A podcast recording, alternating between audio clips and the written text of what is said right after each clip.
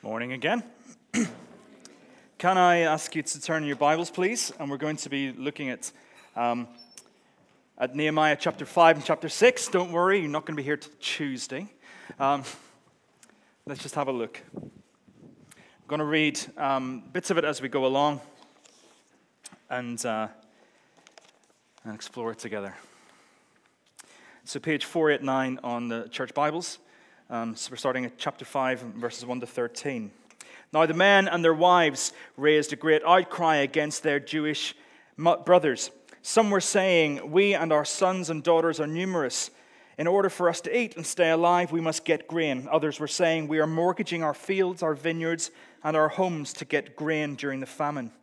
Still others were saying, We've had to borrow money to pay the king's tax on our fields and vineyards. Although we're of the same flesh and blood as our countrymen, and though our sons are as good as theirs, yet we have to subject our sons and daughters to slavery. Some of our daughters have already been enslaved, but we are powerless because our fields and our vineyards belong to others. When I heard their outcry and these charges, I was very angry. I pondered them in my mind and then accused the nobles and officials. I told them, You are exacting usury from your own countrymen. So I called together a large meeting to deal with them.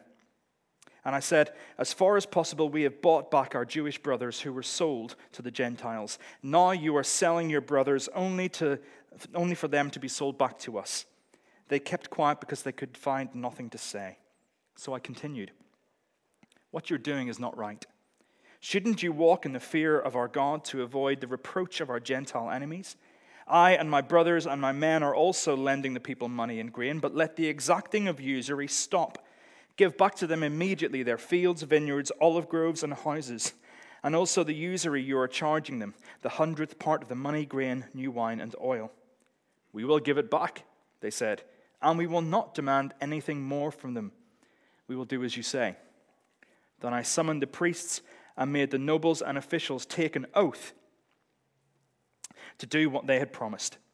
I also shook out the folds of my robe and said, In this way, may God shake out of his house and possessions every man who does not keep this promise. So may such a man be shaken out and emptied. At this, the whole assembly uh, said, Amen, and praised the Lord, and the people did as they had promised.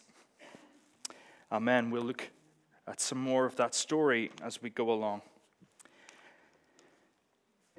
Chapter 5 and chapter 6. Now, does anyone recognize these characters? So there's first of all there's Dracula doing the very over the top acting. Ho ho! Who's the other one? A deacon. I'll not say who said that, Ella Smith. Okay. Who's the other one? It's not Dick, it's the hooded claw from Penelope Pitstop. Oh, I'm so disappointed in you. But you know, these are the villains, aren't they? They're the sort of people that when they enter the room from somewhere, there's music that goes dun dun dun, isn't there? It's kind of a big clue to people who are thick that these are bad guys. the thing is, bad guys are not always obvious. The villain is not always obvious. Sometimes opposition wears a friendly face. Sometimes opposition wears a friendly face. Last week, Lisa looked at external opposition to Nehemiah and the project that God had given him. And it was fairly obvious the bad guys were out there and they wanted to kind of cause havoc. But this week, we're looking at this next thing, which is internal opposition, internal conflict. It's one of those oxymorons, you know, the words that don't really go together. The key one is civil war. It's like, you know, you shake hands with one hand and you punch with the other. That's like civil war. It doesn't really make sense. But those internal conflicts are sometimes the most damaging. They're sometimes the most damaging. Internal opposition, conflict can be most damaging. To be honest, it's probably what has caused the most problems in church history throughout its entirety has been internal conflict. Because if you are within having internal conflict, you are then externally ineffectual. It is one of the enemy's greatest tactics. And if you want to know what the enemy's tactics are, you just read the Screwtape Letters by C.S. Lewis. And if you've not read them, read them. They're very funny and they're quite uncomfortable reading sometimes. And they're also quite pertinent in these days as well. But if there's internal conflict in the body of Christ, we are externally ineffective because we're too busy trying to sort out ourselves. Sometimes opposition wears a friendly face. That face in this place could be mine. It could be Lisa's. It could be yours. Opposition wears a friendly face. No, this is not about disagreement. This is not about having an argument over something. Actually, remarkably, that's a healthy kind of way of dealing with conflict. We've done that before as a church. We've looked at it about how to disagree well. It's not about that. It's also not about describing the goodies and the baddies. Like whenever we are in an argument, we think, I'm in the right, the other person's wrong, I'm good, they're bad. We're a bit kind of black and white like that. We think of the high priests and the Pharisees in Jesus' day. Do we think that they were essentially the pantomime villains? They, they believed they were doing what was right. For them, Jesus was the baddie, they were the goody. Sometimes opposition wears a friendly face. But what in, happens in Nehemiah chapter 5 and chapter 6, what it shows is this fact that sometimes we can all be tools of opposition even without realizing it. And if we're not aware of that fact, we're even more dangerous. We can sometimes be the tools of opposition. So, what we're going to look at in chapter 5 and chapter 6 in this brief time together are a couple of things. First of all, how can we be used, according to some examples in Nehemiah chapter 5 and 6, and how can we prevent or respond to the threat of being used by the enemy to be internal opposition. So we looked at chapter 5, 1 to 13. Just there, we'll look at a couple of other passages in just a few moments. But the first one, chapter 5, 1 to 13, is all about disunity. Initially, it seems to be about money, but essentially, it's about disunity. Halfway through the mission, halfway through the wall building, we're halfway there. It's a quite a dangerous old time of it. They've faced good progress, but they've also faced off enemies that have kind of driven them together. You know, a common enemy often does that. They've succeeded in, comp- in getting halfway there. But what was actually happening? What was grumbling under the surface? Well, we read about it. What was happening is there was a lack of food. There had been a famine, but there was a lack of food. People couldn't afford to buy food. There were so many helpers um, around. And so people had to mortgage their land that they would grow food on if they could. They had to mortgage that as collateral to, to raise money, to raise funds in order to buy food. But even more than that, same thing, that old phrase, there's nothing, no things are sure in life apart from death and taxes, they had to pay the king's tax. But they couldn't afford it. So they had to get money to pay the tax.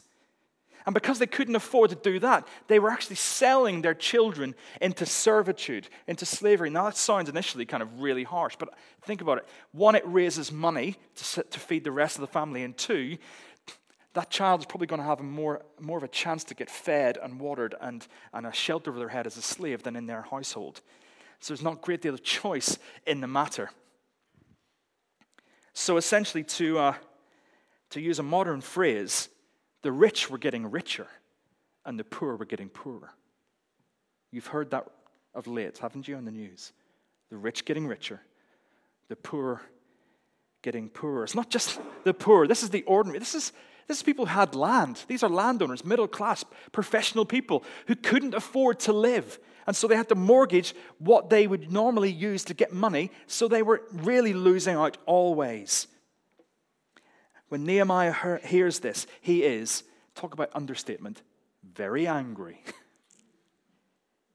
it ate away at what he was hoping to build. He wasn't just hoping to build a wall, he was hoping to build a people with identity and purpose. And this was eating away at it nobles and officials. Notice it may have been some of the nobles from Tekoa, if you were here a couple of weeks ago, when everyone else was mucking in to build the wall. The nobles of Tekoa would not put their shoulder to the work, but yet they would still take the money from the people. What they were doing was exploiting. I love this cartoon, it's quite uncomfortable. I call it opportunity, not exploitation. And that's the capitalist agenda we've got. This is not meant to be political, but it's about money over people, isn't it? This is not exploitation, it's just saying a, good opportunity to make, to make money. But that wasn't the key thing. It wasn't just about exploitation. The problem with all of this was about the commodifying and devaluing of a person. That a person is valuable as long as they're useful. They're valuable, they have a monetary offering. Their fellow Jews, their family were benefiting themselves. And we see this today within the workplace, don't we? How, how many of us at times have just felt like a number, like a cog in a big wheel, and I'm unknown, I'm just part of a system. And that's what I, I think the enemy wants us to think about ourselves. Sometimes, maybe even in church, we, we are used maybe intentionally, maybe unintentionally, and devalued and commodified. How useful are we as opposed to who we are? This, in all its different ways, is an insult to God, his, their creator. So, what does Nehemiah do? Nehemiah doesn't bury it, he doesn't sweep it under the carpet, he faces it straight on. He's not afraid to face it straight on. He doesn't bury it or cover it up. He challenges the nobles and officials. Notice he does that privately. This is not to sweep it under the carpet, but he gives them a bit of dignity and respect. Can you guys sort it out privately yourselves before I embarrass you, essentially? What you're doing isn't right. And then to make sure that everybody knows what happens, he calls a big assembly of people. And he says categorically to these people, What you are doing is not right. I'm a big fan of uh, Justin Welby. I, I, like the fact that he was um, considered the safe choice as Archbishop of Canterbury whenever they had all the different candidates. And they thought he was a bit of a wet fish, an ex businessman. He won't make much of a fuss. And then he got a bit annoyed at Wonga charging 4,000% on payday loans. And he said, I'm going to put you out of business.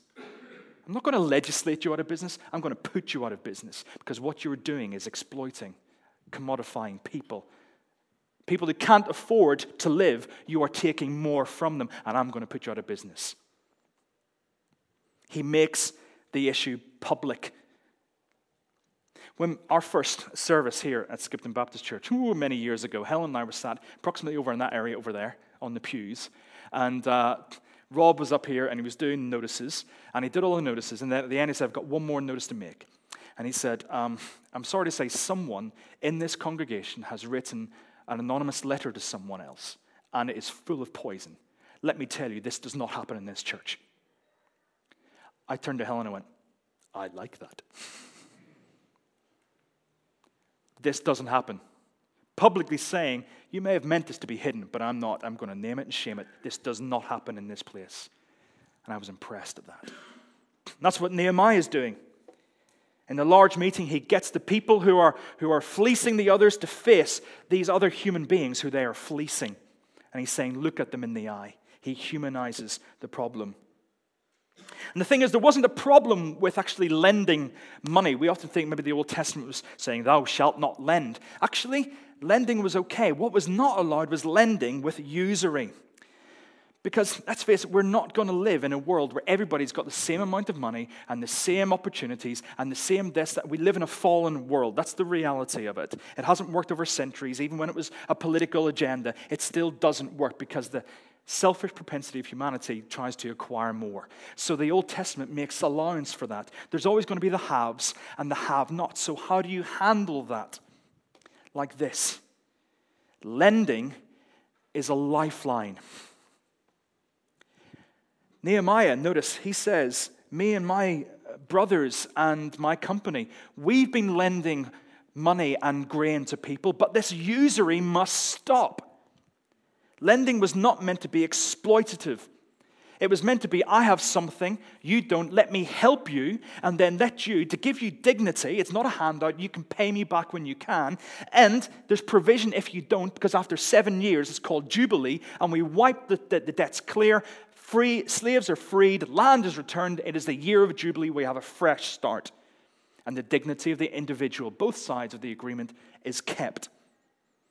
And so Nehemiah says to the people, Give back what you've taken. This is not a kind of socialist manifesto, power to the people and all that stuff. He's saying, give back what you shouldn't have taken. Give it back to them because they need that in order to feed their families, to raise their taxes, to pay, and you've taken that right away from them unfairly. Give back what you've wrongly acquired. And the amazing thing is, they all go, uh, yeah, okay. And Nehemiah goes, not that easily. So he calls the priests over and he says, okay, swear an oath. In other words, before everybody, write a contract and say you're going to do it. And they do. It's quite amazing. It says that. And they agreed. And everyone did as they promised. That's remarkable. This is someone being challenged to give up their money making scheme. And they agree. Nehemiah describes a little bit later on what else he does. He also doesn't take what's rightfully his as the governor, which would have been taking even more stuff from the people. And he also, from his own pocket, pays.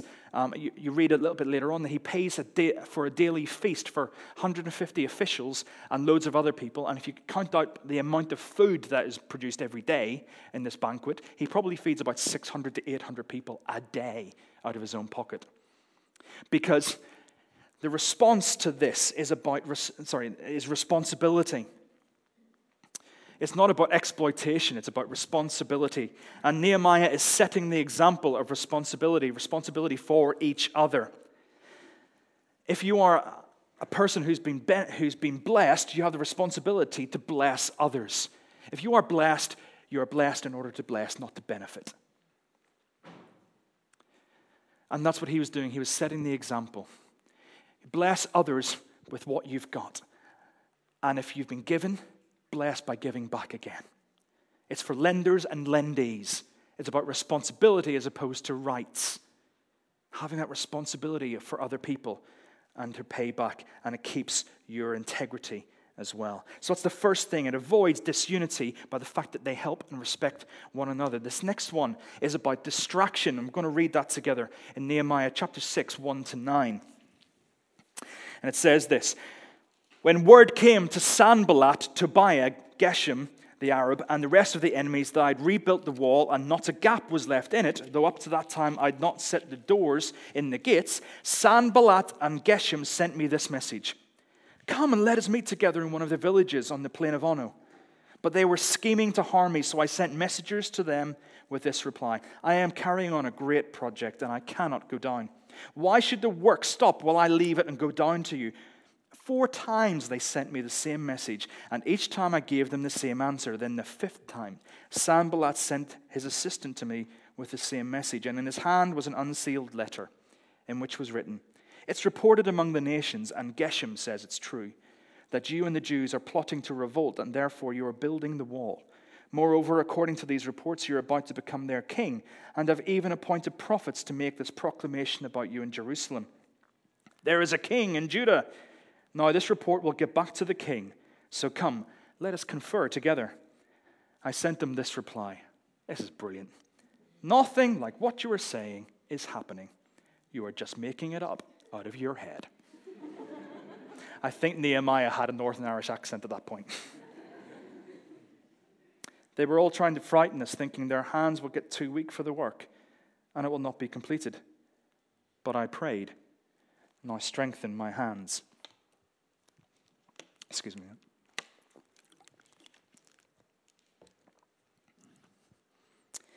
This is a precarious time for Nehemiah and the project. It's almost there. You know, you can see the, the, the final stretch, and that's sometimes the most dangerous time. We're nearly there. Oh, we, can, we can slacken off a little bit. We're nearly there. And then he gets an invitation from Sanballat and Geshem. Let's meet up at Ono, which ironically, as I think what Nehemiah's response was. Oh no! He doesn't just get one invite, he gets four invites.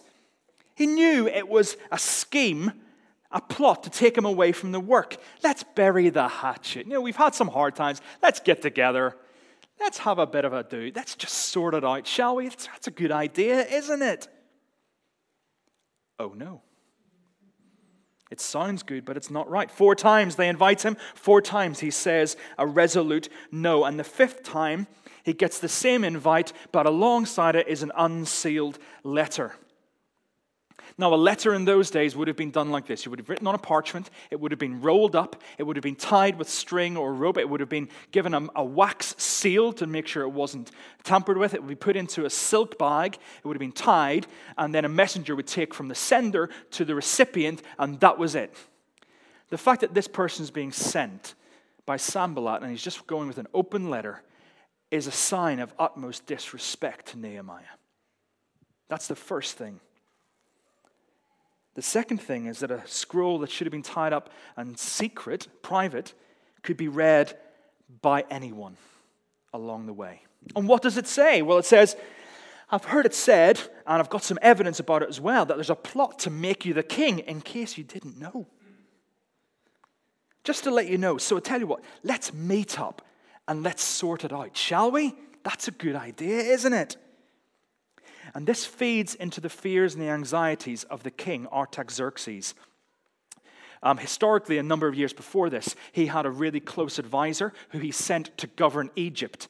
And this advisor, for a number of different reasons, ended up leading a revolt against Artaxerxes. So these words are really poignant to him, to the king. He'd be anxious that this isn't going to happen with Nehemiah again. So he, Sanballat's pressing the right buttons, saying the right things to get Nehemiah in trouble. This message is unsealed and therefore widely read. Word about this would get out, would get back to the king. And this attack is all based around one thing gossip. Gossip. You may not admit it, but we like a bit of juicy gossip, don't we? we like it. You know, you probably shouldn't, but you can't help yourself. That feeling that you, you're, in the, you're in the know. You've got a bit of information that someone else doesn't, and you're passing it on to someone else. You, you must be really important because you know this about that person. It makes you feel good because it's about someone else, and you're superior, clearly, than what's happening in their lives. It's about a secret shared, being in the in crowd. Gossip and rumor mongering is one of the deadliest poisons in the church. It is one of the deadliest weapons the enemy uses. And one of the reasons is because we giggle at it. A bit of gossip. Because fellas turn around to women and go, that's yeah, that's what the women do. Nonsense. Nonsense. I will guarantee every single one of us at some point has been involved in rumor mongering in this church. I know I have. I'm pretty certain you have as well or in your wider area. I'm pretty certain that that's happened. And this has destroyed many fellowships, many relationships. And if you ever wonder if you're thinking, I don't gossip, at some point everyone has played our part. If you think it's not you, have you ever heard or used the following? Apparently, someone told me. Here's one that we get people are saying. I'm serious. That can be really hurtful. And I'll tell you what the attitude we're trying to take about that is. If you come to us and say, people are saying, we want to know who the people are. Because if they've not got the guts to come and say what is on their mind, you are gossip mongering. And it's not worth listening to. So divulge yourself of the idea that you're some kind of champion speaking on behalf of the people. You are not. You're a gossiper. Clear? People are saying, but I can't say who. I was told, and I think you should know, I don't know if it's true, but have you heard about so and so? My friends, I'm deadly serious here. Be really careful. Be really careful. Because we giggle at this too much. Gossip and rumor mongering is all, it's not about information, it's all about power, it's all about influence. It's all about points scoring, and it is fueled by insecurity, by jealousy, by malice, judgmentalism, our self righteousness, by anger, by grievance, and by pride. Are any of those Christian characteristics that we're meant to be emulating? But those are the fuel for gossip and rumor mongering. So let's see how does Nehemiah respond to this? We've already said it's really great. First thing he goes, he responds with the truth. I just got to read it again because I love it. Nothing like what you are saying is happening. You're just making it up in your head. It's poetic for saying you're lying. And that's it. Doesn't say anything else. There's non engagement with the argument. How irritating is it whenever you're really annoyed with someone and you get angry with them and they won't engage? They won't fight back. It's really irritating, isn't it? This is the best thing he could do to Sanballat. You're talking nonsense and then walk away again. Not engage. He doesn't retaliate. He doesn't write a letter back saying, Oh, but what about this about you? Or he doesn't spread rumors about this guy who's really nasty. He doesn't do it. He doesn't retaliate. He doesn't try and justify himself. He doesn't try and do a PR campaign on himself to make sure that it's whatever is wrong is made right. He trusts God about his own reputation. Because God has called him to a mission. He hasn't called him to look after his name. The Psalms are full of this, where David and the other writers are saying, God, will you look after my name because I'm looking after yours? I'm trying to follow you. Will you guard my reputation and my name and my integrity? Because I'm trying my best to follow you. He trusted God for his reputation. He got on with the work. But he also trusted the legacy of his integrity. He had lived a life of integrity. And that's why he was so high up with the king of the Persian Empire, the superpower of the day, why he was on his chief council, why he was one of his security people, because he had a life of integrity. And so he was trusting that Artaxerxes might hear this and go, That's not Nehemiah, that's nonsense. He did not engage. So, what's our response to be? Okay, simple don't gossip. Can we say it any clearer than that? Don't gossip. Deal in truth. So the apparentlys, and I don't know if it's true, but is out the window. Deal in truth. Speak well of others. If there's one surefire way to make sure you're not gossiping, is make sure that you're speaking well of another person. And if you really have to gossip, if you really must, if there's something inside you that just means you have to gossip, will you gossip good? That doesn't mean really good gossip. It means, it means will you gossip what is good about people? Will you say, Do you know what? That person was brilliant the other week when they did that. Whenever that person gave that word at church, bless them. That was fantastic. That, you know, someone cleaned up my coffee spill. Isn't that amazing? As opposed to, they knocked it out of my hand. They apologized. That person helped me out. Aren't they amazing? Gossip good if you must gossip at all. Speak well of people. Deal in truth. Don't gossip. Clear? Clear? Good. Last bit. Nehemiah 6, 10 to 19. Let's have a quick read of it. This is, this is a tricky one, I have to be honest. Um, 10 to 19.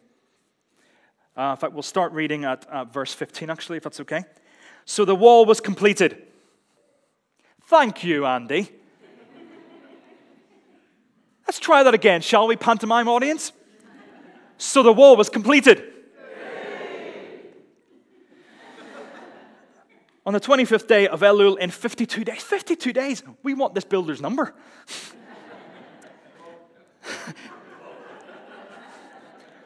When all our enemies heard about this, all the surrounding nations were afraid and lost their self confidence because they realized that this work had been done with the help of God. Also, in those days, the nobles of Judah were sending many letters to Tobiah, and replies from Tobiah kept coming in.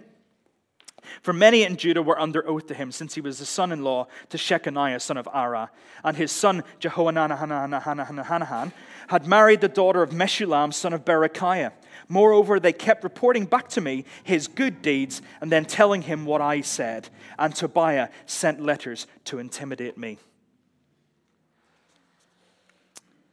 division, divided loyalties, and the strange oxymoron, friendly fire. We know that phrase, don't we? Where people on our, on our own side in a military conflict end up shooting people on their side. And people get hurt.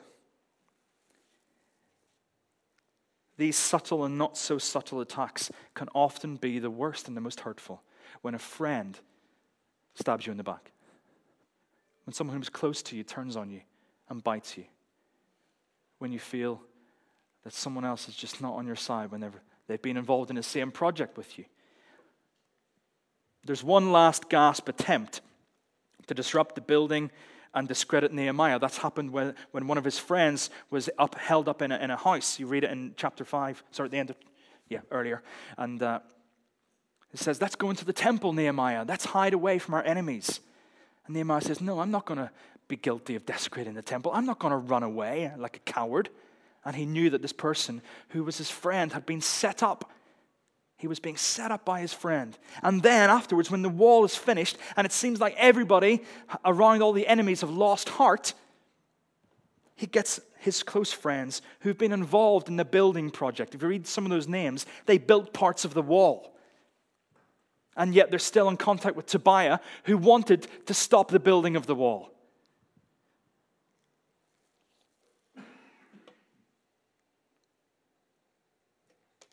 It should be a happy ever after, shouldn't it? The wall's done, all the enemies are kind of drifting away. But Tobiah is still there. Tobiah, the end of his name tells you he had some connection with the Jews, the fact that he was married into them as well, but he was an Ammonite. He was not Jewish. He was not part of the nation of God. He was connected to the people through family. And apparently, these family people are unaware of Tobiah's involvement in the plots. And notice that Nehemiah doesn't tell them about that. He still doesn't, um, he, he doesn't retaliate to slag off Tobiah. They sing his praises to Nehemiah about his good deeds. He's a good guy. Why don't we include him? He's a good one. Why don't we just you know, change the vision so, so he can be included as well? Because that's nice, isn't it? And that's what we're meant to be. We're meant to be nice people doing nice things, aren't we? Compromise, inclusion. It sounds good, doesn't it? What they don't realize is that this guy Tobiah is still sending intimidating letters to Nehemiah. What they don't realize is that he continues to intimidate for the whole 12 years that Nehemiah is in governorship. He goes back, Nehemiah goes back to Susa, to the Persian king, to report back everything. And during that time, Tobiah makes his move. You read about it in chapter 12 and 13, where Eliashib, the high priest, invites Tobiah in and gives him not just any old place, he gives him big rooms in the temple precinct to settle down and move his stuff into. Nehemiah hears this and goes, No, chuck him out, clean the place. He's desecrated the temple. But what the guy was doing was nice. He was including Tobiah. Oh, All those other people saying he's a really good guy. The difficulty is sometimes what's good is not what's God. It's not that what God does and plans is not good, it is the pure good. But sometimes the nice stuff that we do is not in keeping with God's plan. All these different things the distraction, sorry, this unity, the distraction, and the division. They're all aimed at diluting and compromising the plans of God. And some seemed good. Make up with your enemies, compromise with them, seek your safety over others, include good people. Come on, let's invite everybody to the party. That's what we need to do. Or maybe for us, water down the gospel challenge so it's more palatable, more popular. Change the vision and the mission to make it more inclusive of all people, regardless of the effect that our inclusion will do. Being distracted from what God wants us to do is just to what is just good and nice. Let me tell you, the enemy delights in that. He delights in us doing good sometimes if it's not what God wants us to do. I hope I'm making that clear because it, it can be a bit confusing. The enemy will be fine with that. Because sometimes, not all villains wear black cloaks and have a theme tune that goes dun dun dun. Sometimes the villains wear a friendly face. Sometimes the villains are you and sometimes it's me. We can be used by the enemy to hamper God's progress. I know for a fact there have been times I've done that. So I'm going to say, just take care. Watch out. Watch out for what? Well, watch out, if this will work, watch out that you're not being used, even if it's unaware. Watch out that you are not involved in disunity, in the devaluing of people, in the segregating of people, that I'm better than another person. Don't be involved in that. Don't be involved in the abusing of other people. Don't be involved in rumors and gossip mongering. Don't be involved in it. Watch out. And don't settle for good if it's not God. Instead, let's know and remain faithful to God's vision for what He's called us to. That's what Nehemiah did. And let God take care of the rest. Let's leave self preservation and self advancement to God. We are kingdom building, not empire building. And by prayer and time with God, let's recognize His voice and His promptings and His nudgings enough to be able to discern what's really going on with something. And maybe, maybe we can avoid the trap of being used by the enemy in internal opposition. Amen? Band's going to come up and we're going to pray and worship together.